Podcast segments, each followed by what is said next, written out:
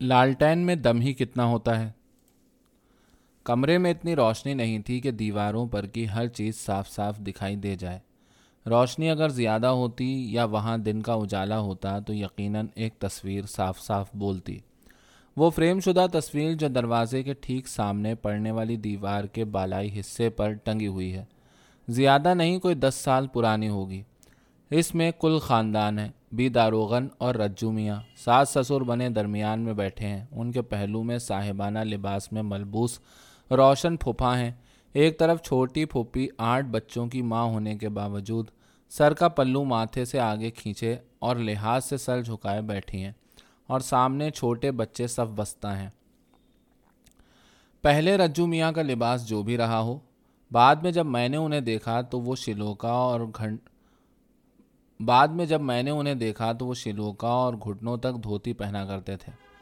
ان کے گھر اور باہر کے لباس میں کبھی کبھی فرق بھی ہوتا۔ مثلا عید، بقرعید پر یا پھر جب مال اسباب لانے کے لیے انہیں رائے پور جانا ہوتا۔ ایسے موقعوں پر ان کے جسم پر شلوکے کے بدلے قمیص اچکن آ جاتی اور دھوتی کی جگہ پتلی موری کا علی گڑھ کاٹ پائجامہ ہوتا۔ سر پر پیلے رنگ کا صافہ بنتا اور آنکھوں میں سرمے کی گہری ڈوری۔ تصویر میں رجومیاں اسی لباس میں بیٹھے ہیں اور اپنی باریک باریک کھچڑی داڑھی اور مونچھ کے درمیان مسکرا رہے ہیں۔ رجو میاں بہار کے شہر گیا سے ریاست بستر میں گھڑ سوار ہو گئے تھے۔ وہ آخر تک کہتے رہے کہ ان کے رشتہ دار ادھر ہی پڑے ہیں، گھر بار بھی ہے اور زمین جائیداد بھی، لیکن مرزا کی طرح ایک بار بستر آ کر وہ واپس نہیں گئے۔ بھلے پہلے سال، دو سال وہ اپنے وطن جاتے رہے ہوں۔ بی کے یہاں آنے کے بعد کبھی ایک بار بھی گھر جانے کا نام نہیں لیا۔ یہی وہ بی داروغن کو بھی سنایا کرتے تھے، لیکن بی کے اصرار کے باوجود وہ عام موقعوں پر نہ تو گیا گئے اور نہ اپنے بھائی، چاچا اور بہن کے انتقال پر یہاں سے ہلے۔ رشتہ داروں میں سے کسی کے انتقال کی خبر ملتی تو دل ضرور اداس ہو جاتا، بیٹھ کر رو دھو بھی لیتے، لیکن اس سے آگے کچھ نہیں کیا۔ بی داروغن تانے دیتی، تم تو سارے رشتے ناطے توڑ کر ایسے بیٹھ گئے ہو جیسے وہ تمہارے کچھ ہیں ہی نہیں۔ چھی چھی۔ یہ تو اچھی بات نہیں، تم اپنوں ہی کے لیے غم نہیں کرتے، تو بھلا ہماری کیا حیثیت ہے؟ رجو میاں ہنس کر کہتے، اسی لیے تو کہتا ہوں کہ مجھے وہاں نہ جانے دو۔ یہاں سے ایک بار بھی گیا تو پھر میرے لوٹنے کی امیدیں نہ رکھنا۔ وہاں پہنچا تو وہیں کا ہو کر رہ جاؤں گا۔ بی چپ لگا جاتی یا پھر دھیرے سے کہتی، سچ سچ بتانا، کہیں تمہاری شادی تو نہیں ہو گئی تھی؟ ایسا تو نہیں ہے کہ وہاں تمہارے بال بچے بیٹھے، تمہارے نام کا رونا رو رہے ہوں، اور یہاں عذاب مجھ بے گناہ پر پڑے۔ کیا تم نے مجھے باندھ لیا تھا؟ ان کا ان کا دو ٹوک جواب ہوتا۔ ایسا ہوتا تو کبھی کا چھوڑ چھاڑ کر چلا گیا ہوتا۔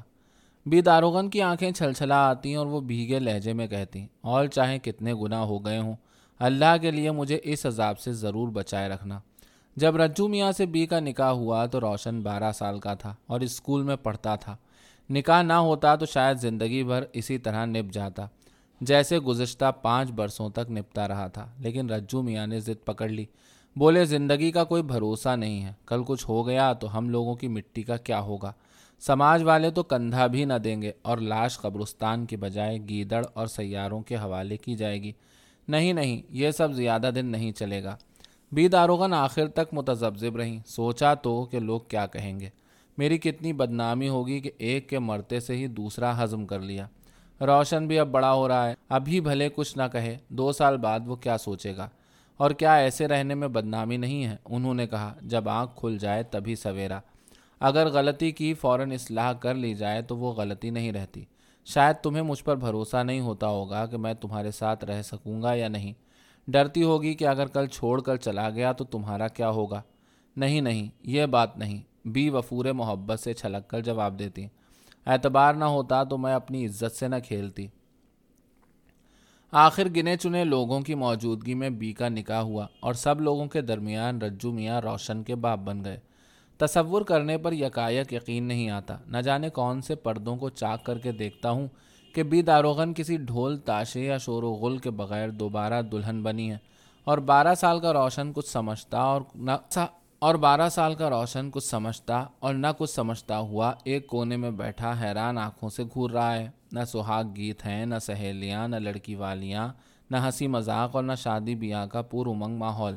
ایک بجھا بجھا اداسیوں میں ڈوبا بیزار سا ماحول ہے، جس میں گنی چنی بوڑھی، نیم بوڑھی عورتوں کی اکتاہٹ زدہ جماہیوں کے درمیان محضر سے ڈھکی بھی داروغن سر کا پلو فرش تک کھینچے بیٹھی ہیں۔ مردانے میں قاضی شہر میاں رجو سے کہتے ہیں، جناب مرزا کرامت بیگ مرحوم کی بیوہ، موسومہ اسلام بی بوکالت عبدالستار صاحب، ہمراہ دو گواہوں کے مہر مبلغ پانچ سو روپے سکہ رائج الوقت علاوہ نان نفقہ کے آپ کے نکاح میں دی گئیں۔ کیا آپ نے قبول کیا؟ محضر کی طرف ایک جھپکی کے لیے ٹھٹک کر بھی داروغن رجو میاں کے ساتھ ساتھ آہستہ سے تین بار دہراتی ہیں۔ قبول کیا میں نے اپنے نکاح میں۔ باہر مصری چھوہارے لٹائے جاتے ہیں اور بچوں کے ساتھ بوڑھے بزرگ مقدس بارش مہمان بھی اس لوٹ میں شریک ہوتے ہیں۔ جس کے ہاتھ میں کچھ آیا ہے، وہ مسکرا کر کنواروں سے پہلے چباتا ہے اور ناکام مایوسی میں اپنی گود اغل بغل اور جازم کے نیچے کا فرش ٹٹولتے ہیں۔ پتہ نہیں اس رسمی نکاح کے بعد کی رسمی رات کیسے آئی اور گئی ہوگی۔ رفتہ رفتہ مہمان رخصت ہوتے ہیں۔ پہلے مردانے، پھر عقبی دروازے سے چادر والی، برقعے والی گھونگٹ والی، بچوں والی اور ازار شلوار والی عورتیں۔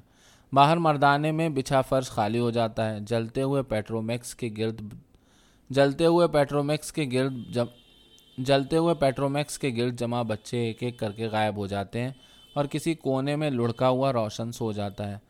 سب سامان سمیٹ اور سنگوا کر رجو میاں نکاح کے نئے جوڑے میں نوشا۔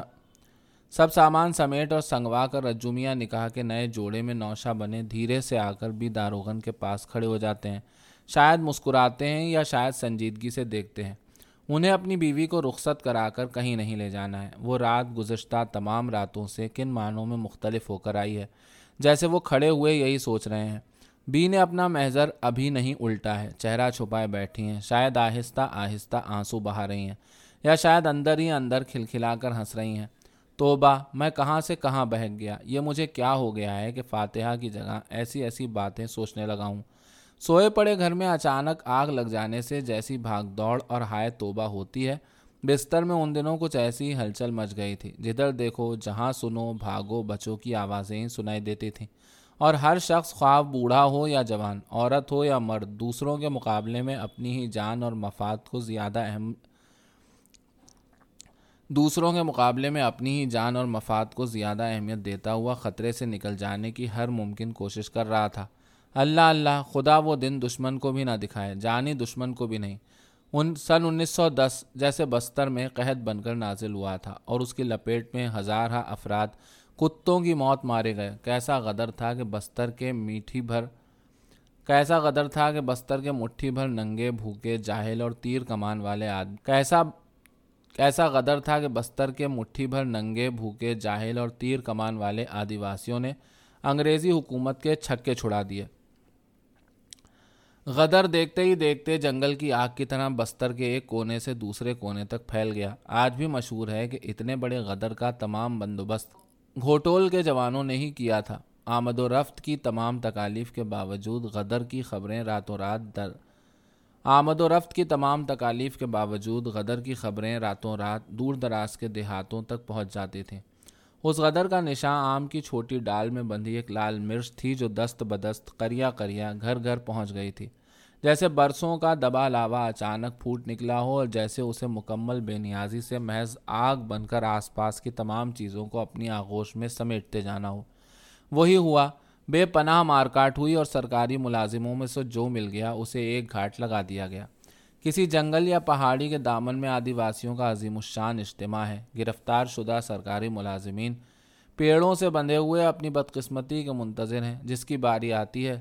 پہلے اس کا جرم سب کو سنایا جاتا ہے، نام ضرورت نہیں۔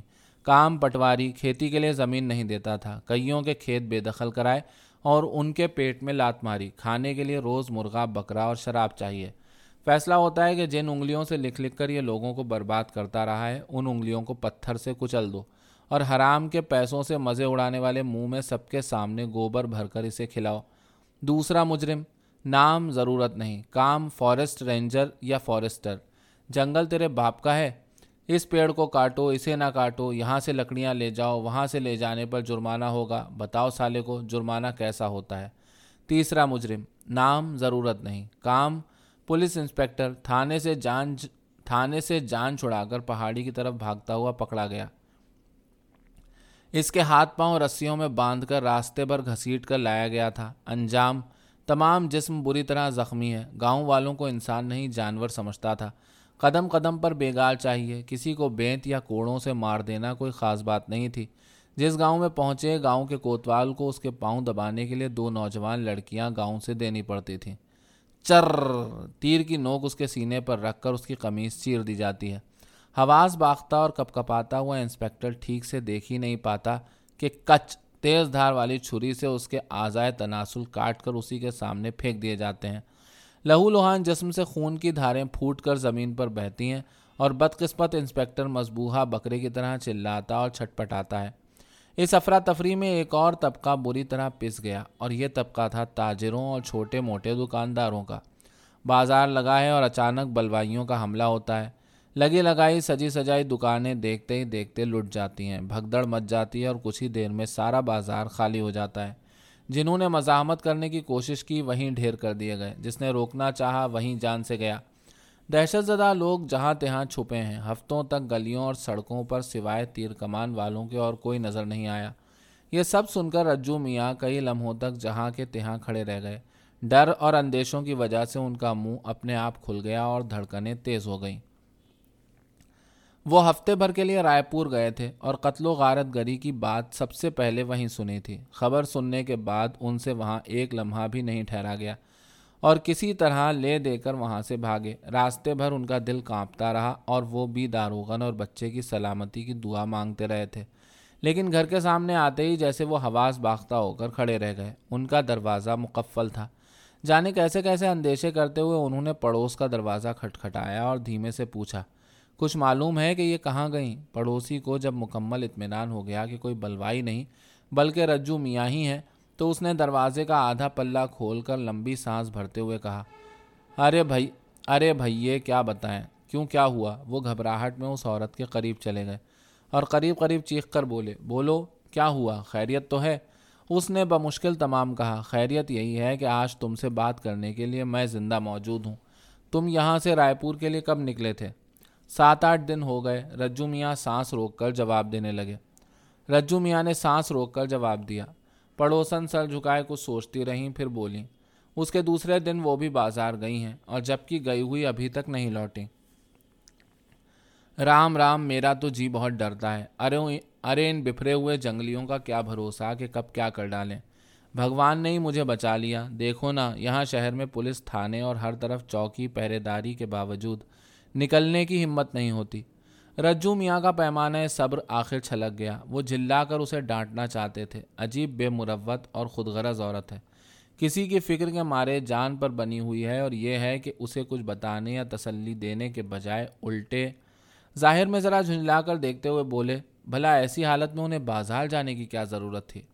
اب کسے پتا تھا بھیا کہ اچانک یہ بلوا ہو جائے گا۔ وہ تو خیر نہ جانے کیسے میں رک گئی ورنہ کیا اس کے ساتھ والوں میں کوئی واپس آیا؟ انہوں نے بیچ میں ہی بات کاٹتے ہوئے پوچھا۔ ویسے وہ سمجھ گئے تھے کہ زیادہ وقت ضائع کرنا بیکار ہے۔ سوال کرنے کے بعد بھی جواب سننے کے لیے رکنا نہیں چاہتے تھے۔ وہ دہلیز سے باہر آ گئے اور چلتے چلتے سن لیا کہ ایک دو لوگ کسی طرح بھاگ آئے ہیں، لیکن باقی لوگوں کا کچھ پتہ نہیں۔ بہت دیر سے آکاش میں سیاہ برساتی بادل گھرے ہوئے تھے اور وقفے وقفے سے بجلی چمکتی تھی۔ ان کے سڑک پر آتے آتے ہوا تیز ہو گئی اور تھوڑی دیر میں ایسی بھیانک آندھی چلی کہ دس منٹ میں ہی تمام ماحول کو ملیا میٹ کر کے رکھ دیا۔ موتی تالاب کی امرائی والا بجلی کا کھمبا ایک تیز جھکڑ سے زمین پر لوٹنے لگا اور مسجد کے سامنے پرانا قدم بہت زور سے ارار آ کر گر پڑا۔ وہ چھتری کے بغیر بارش میں بھیگے ہوئے روشن کے ہاسٹل کی طرف چلے کہ شاید اسے اپنی ماں کے بارے میں کچھ معلوم ہو۔ ادھر گزشتہ دو تین برسوں میں دونوں نے مشورہ کر کے روشن کو اسکول بورڈنگ ہاؤس میں داخل کر دیا تھا، کیونکہ مرزا کے بعد بی کو مجبور ہو کر کاروبار کی جانب متوجہ ہونا پڑا اور دونوں کے ادھر ادھر چلے جانے کی وجہ سے روشن کو تکلیف ہوتی تھی اور پڑھائی لکھائی کا بھی نقصان ہوتا تھا۔ بی پہلے اس کے لیے تیار نہ تھیں اور ہاسٹل جانے کے دن روشن بھی خوب بڑبڑایا، لیکن آخر کار سختی سے کام لینا پڑا۔ یوں نکاح کے بعد وہ روشن کی بات چیت اور طرز عمل میں ایک حیرت انگیز تبدیلی دیکھ رہے تھے۔ اس میں نہ تو پہلے جیسی شوخی رہ گئی تھی اور نہ ان کے لیے محبت۔ وہ اکثر الگ الگ اور گمسم بیٹھا اپنے آپ ہی کچھ کیا کرتا تھا یا پھر اکیلے ہی کہیں نکل جاتا۔ انہوں نے کئی بار دیکھا کہ روشن کے سامنے آتے ہی بھی اکثر سٹپٹا جاتی ہیں، جیسے کسی گناہ کے لیے اندر ہی اندر اپنے کو قصوروار مانتی ہوں۔ انہیں خود انہیں خود بھی اس بات کا کئی بار احساس ہوا تھا۔ بہت دنوں بہت دنوں تک دونوں کے دلوں کو یہ بات الگ الگ کریتی رہی اور بالآخر ایک دن بی نے کہا کہ روشن کے چچا، تم ایک چیز دیکھ رہے ہو کہ روشن اکثر خاموش رہتا ہے اور بچوں کی طرح کھیلتا ہے، نہ بولتا چالتا ہے۔ جتنا سوال کرو، بس اتنا ہی جواب، ورنہ کسی بیمار شخص کی طرح کسی کونے میں بیٹھا ٹکڑ ٹکڑ دیکھتا رہتا ہے۔ ان سے زیادہ شکایت رجو میاں کو تھی۔ روشن نہ صرف ان سے کم بات چیت کرنے لگا تھا، بلکہ کبھی کبھی ان کی باتیں سنی انسنی بھی کر دیتا تھا۔ ایک آدھ بار جب انہوں نے سختی سے بات کی تو وہ چڑچڑانے یا جھلانے لگتا اور پاؤں پٹکتا ہوا باہر نکل جاتا۔ پھر بھی انہوں نے ظاہر میں بی کی بات کی تائید نہیں کی۔ ہنس کر بولے، ارے بچہ ہے، اس کی بات کا کیا؟ بچہ ہے تبھی تو کہتی ہوں، بھی داروغر نے بھررائی آواز میں کہا تھا۔ کہیں یہ بات تو نہیں کہ ہمارے نکاح سے اسے صدمہ پہنچا ہو۔ شاید ہم لوگوں نے ٹھیک نہیں کیا۔ کیوں؟ چھی چھی، تم تو پاگل ہو۔ اسے ان سب باتوں کی کیا سمجھ؟ کچھ بچوں کا مزاج ہی ایسا ہوتا ہے۔ اتنی بات کہہ کر حالانکہ انہوں نے ہنسنے کی کوشش کی، لیکن محسوس ہوا جیسے یہ بات کہتے ہوئے ان کی زبان لڑکھڑا رہی ہے۔ اور اگر ذرا گہرائی سے دیکھیں تو ان کی قلعی کھل جائے گی۔ ادھر وہ دیکھ رہے تھے کہ روشن نہ صرف ان سے کم از کم بولنے کی کوشش کرتا، بلکہ ایسا ہر موقع ٹال جاتا جس میں ان کا آمنا سامنا ہو۔ مثلا سردیوں میں دھوپ نکلے بغیر کسی کا منہ نہیں دھلتا۔ کوئی ضروری کا کوئی ضروری کام نہ ہو تو ہر ایک اس بات کا انتظار کرتا رہتا کہ پچھواڑے پر دھوپ اتر آئے تو اس کے بعد اس کا منہ دھلے۔ لیکن روشن کے ہاسٹل جانے کے پہلے کئی بار ایسا ہوا کہ اگر پہلے سے رجو میاں چبوترے پر مسواک کرتے ہوئے بیٹھے ہوں تو روشن ان کے اٹھنے کا انتظار کرتا اور اگر ضرورت ہو تو ٹھنڈ کے باوجود غسل خانے میں گھس جاتا۔ پہلے انہیں یقین نہیں آتا تھا، لیکن ایک دو واقعات نے انہیں یقین دلا دیا۔ ارے، مر جائے گا۔ اچانک کسی کا چلا کر یہ کہنا انہیں چونک آ گیا۔ دیکھا کہ وہ بورڈنگ ہاؤس کے قریب پہنچ گئے ہیں اور انہیں سامنے کی بڑی نالی لانگنی ہے۔ تھوڑی دیر میں ہی اتنی بارش ہو گئی تھی کہ نالیوں کا پانی کناروں تک آ کر اوپر بہنے لگا تھا۔ حالانکہ ہلکی ہلکی بوندیں آڑی ترچھی ہو کر اب بھی پڑ رہی تھیں، لیکن ویسے پانی تھم چکا تھا۔ بورڈنگ ہاؤس کے آس پاس کے گھروں کے بچے نالی کے پانی سے کھیلنے اور کاغذ کی ناؤ چلانے کے لیے اکٹھا ہو گئے تھے۔ انہی میں سے کسی نے نالی کے کنارے بیٹھ کر اس کے تیز بہاؤ والے پانی میں ٹانگیں ڈالی تھی کہ اندر سے کسی نسوانی آواز نے ڈانٹا۔ رجو میاں نالی لانگتے ہوئے ٹھٹک کر ادھر دیکھتے رہے۔ کیسی عجیب بات ہے کہ کئی بار عمر بڑھ جاتی ہے۔ بدن میں بہت سی تبدیلیاں ہو جاتی ہیں اور جسم کہاں سے کہاں پہنچ جاتا ہے۔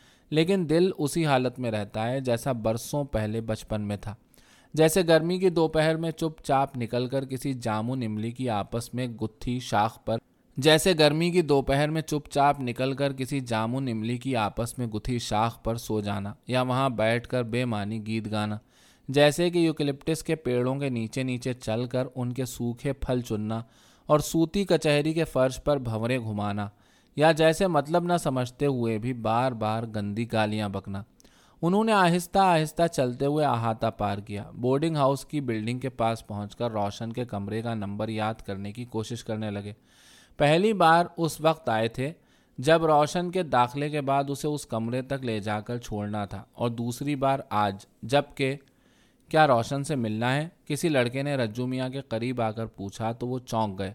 روشن کا کوئی ساتھی ہوگا شاید، انہیں پہچانتا تھا۔ بولے بولے ہاں روشن کا کمرہ کون سا ہے؟ چلیے، میں پہنچا دوں۔ وہ جواب کا انتظار کیے بغیر آگے آگے چلنے لگا۔ لہٰذا انہیں بھی مجبوراً اس کے پیچھے پیچھے چلنا پڑا۔ برآمدے کے پختہ فرش پر جوتوں کی آواز کے درمیان۔ وہ سوچتے ہوئے آئے تھے کہ اللہ جانے روشن کس طرح ملتا ہے۔ اچھا ہوا کہ ساتھ والا لڑکا انہیں پہنچا کر واپس چلا گیا۔ انہوں نے بند دروازے کے قریب ٹھٹک کر سوچا اور تجسس کی وجہ سے اپنی ایڑیاں اٹھا کر کھڑکی میں سے اندر جھانکنے لگے۔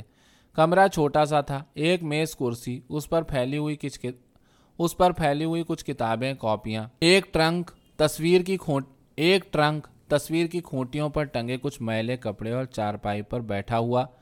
فوراً ہی رجو میاں نے بجلی کسی پھرتی سے اپنی آنکھیں شیشے پر سے ہٹا لیں۔ وہ ہٹ جانا چاہتے تھے، لیکن انہوں نے ایک پل رک کر کچھ سوچا۔ چوروں کی طرح ادھر ادھر تاکا اور اپنے پر جبر کرتے ہوئے اپنی آنکھیں پوری توانائی سے شیشے پر جما دیں۔ جیسے ہزاروں لوگوں کے درمیان چوری کرتے ہوئے پکڑے گئے ہیں۔ اس طرح شرمسار ہو کر رجو میاں کچھ دیر وہیں کھڑے رہے۔ پہلے سوچا کہ دروازے پر دستک دے کر اسے آواز دیں، لیکن پھر کچھ، لیکن پھر کچھ سوچ کر آہٹ کیے بغیر ہی سیڑھیاں اتر گئے۔ کئی دنوں بعد جب قتل و غارت گری کی خبریں ٹھنڈی ہوئیں اور سب کچھ حسب معمول ہونے لگا، تو ایک رات بھی داروغن اچانک آ کر کھڑی ہو گئیں۔ اس عرصے میں رجو میاں کا عجیب حال تھا۔ کھانا کھاتے تھے، لیکن کھانا نہ کھانا برابر تھا۔ رہتے تھے، لیکن اس طرح کے اوندھے منہ بستر پر پڑے ہیں۔ نہ کسی سے بولتے چالتے ہیں، نہ کہیں آتے جاتے ہیں۔ دراصل انہیں امید ہی نہیں، دراصل انہیں امید ہی نہیں تھی کہ بی داروغن لوٹ آئیں گی غیر متوقع طور پر انہیں دیکھ کر وہ ہڑبڑا گئے۔ ہکا بکا ہو کر کچھ دیر گھورتے رہے۔ پھر پاگلوں کی طرح لپک کر انہیں اپنے سے لپٹاتے ہوئے جھنجھوڑ ڈالا۔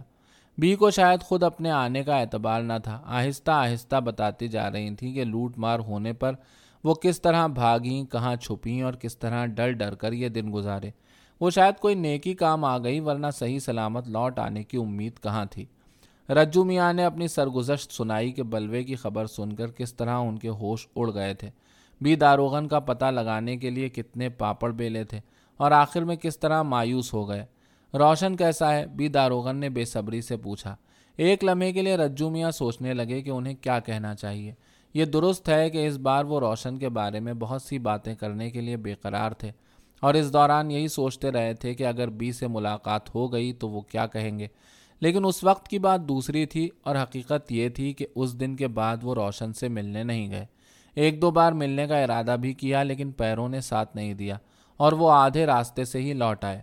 بتایا نہیں کہ روشن کیسا ہے۔ سوال دوبارہ کیا گیا تو رجو میاں نے آہستہ سے جواب دیا اچھا ہے۔ تم ملنے جاتے تھے؟ ہاں ایک آدھ بار گیا تھا لیکن روشن ملا نہیں۔ تمہیں معلوم ہے رجو میاں آہستہ سے ہنسے اور بی داروغن کے چہرے پر نگاہ مرکوز کر کے بولے تمہاری عدم موجودگی میں روشن ایک بار بھی گھر نہیں آیا۔ کیوں؟ پتہ نہیں، ہوگی کوئی بات۔ رجو میاں نے گردن جھکا لی اور ہنسنے کی کوشش کرنے لگے۔ اس کی ماں تو تھی نہیں، آ کر کیا کرتا؟ اور سچ پوچھو تو میں ہوتا بھی کون ہوں؟ بی داروغن خاموش ہو کر ان کے چہرے کو گھورتی رہیں۔ پھر ذرا سنبھل کر ہنستی ہوئی بولیں، کیسے کچھ نہیں ہوتے؟ وہ نہ سمجھ ہے تو کیا رشتہ ٹوٹ جائے گا؟ ارے بچہ ہے، کھیل کود میں سیر تفریح میں لگ گیا ہوگا۔ رجو میاں نے کچھ نہیں کہا۔ اٹھ کر چپ چاپ باورچی خانے کی طرف چلے گئے اور وہیں سراہی سے پانی نکال کر پین اور وہیں سراہی سے پانی نکال کر پانی پینے کی آواز سنائی دی۔ بی داروغن کچھ دیر باورچی خانے کی طرف دیکھتی رہیں، پھر اٹھ کر اپنا سامان سنگوانے لگیں۔ کیا واقعی روشن ایک بار بھی ادھر نہیں آیا تھا؟ سارے علاقے میں مار کاٹ ہو رہی تھی اور پورے پانچ ہفتوں تک غائب رہیں، جہاں سدھا افراد کی جانیں چلی گئیں اور جن کے لیے پڑوسی تک غمگین رہے۔ وہاں بیٹا ہو کر کیا وہ ایک لمحے کے لیے بھی پریشان یا فکر مند نہیں ہوا؟ سامان اٹھانے رکھنے میں ہاتھ بٹاتے ہوئے رجو میاں نے کہا، افسوس اسی بات کا ہے کہ روشن پڑوس میں آتا تھا۔ روز تمہارے بارے میں پتہ لگاتا تھا، لیکن کبھی دو قدم چل کر میرے پاس نہیں آیا۔ بی داروغن کے اندر کا طوفان جیسے سارے بند توڑ کر باہر آ گیا۔ وہ آپ دیدہ ہو گئیں۔ پہلے تو وہ وہیں بیٹھ گئیں، پھر بھررائی ہوئی آواز میں بولیں، روشن کے چچا، میں اس کے بدلے میں اس کے بدلے معافی مانگتی ہوں۔ روشن کی ناسمجھی پر تم کوئی ملال نہ کرنا۔ دوسری صبح جب رجو میاں بستر پر ہی تھے کہ گھر میں روشن کی آواز سنائی دی۔ بی داروغن برتن دھو رہی تھیں کہ انہیں الٹا سیدھا رکھ کر بہت امنگ سے اس کا ہاتھ پکڑتی ہوئی بولی آ کر پرایا ہو گیا ہے۔ تجسس کی وجہ سے رجو میاں بھی بستر سے اٹھے اور کھانستے ہوئے باہر نکل آئے۔ تائرانہ نظر سے دیکھا کہ ماں بیٹا بہت پیار سے ایک دوسرے کو دیکھتے ہوئے بیٹھے ہیں۔ اور بی روشن کے دبلے ہو جانے کی شکایت کر رہی ہیں۔ باہر آ کر انہیں احساس ہوا کہ یکایک ان لوگوں کے درمیان آ کر انہوں نے اچھا نہیں کیا۔ وہ کسی مجرم کی طرح سیدھے غسل خانے کی جانب بڑھ رہے تھے کہ روشن نے اٹھ کر انہیں سلام کیا۔ اور روشن میاں کا سارا غصہ اسی وقت کافور ہو گیا۔ اندر سے چھل چھلاتے ہوئے انہوں نے ذرا رک کر کہا، کب آئے بیٹے؟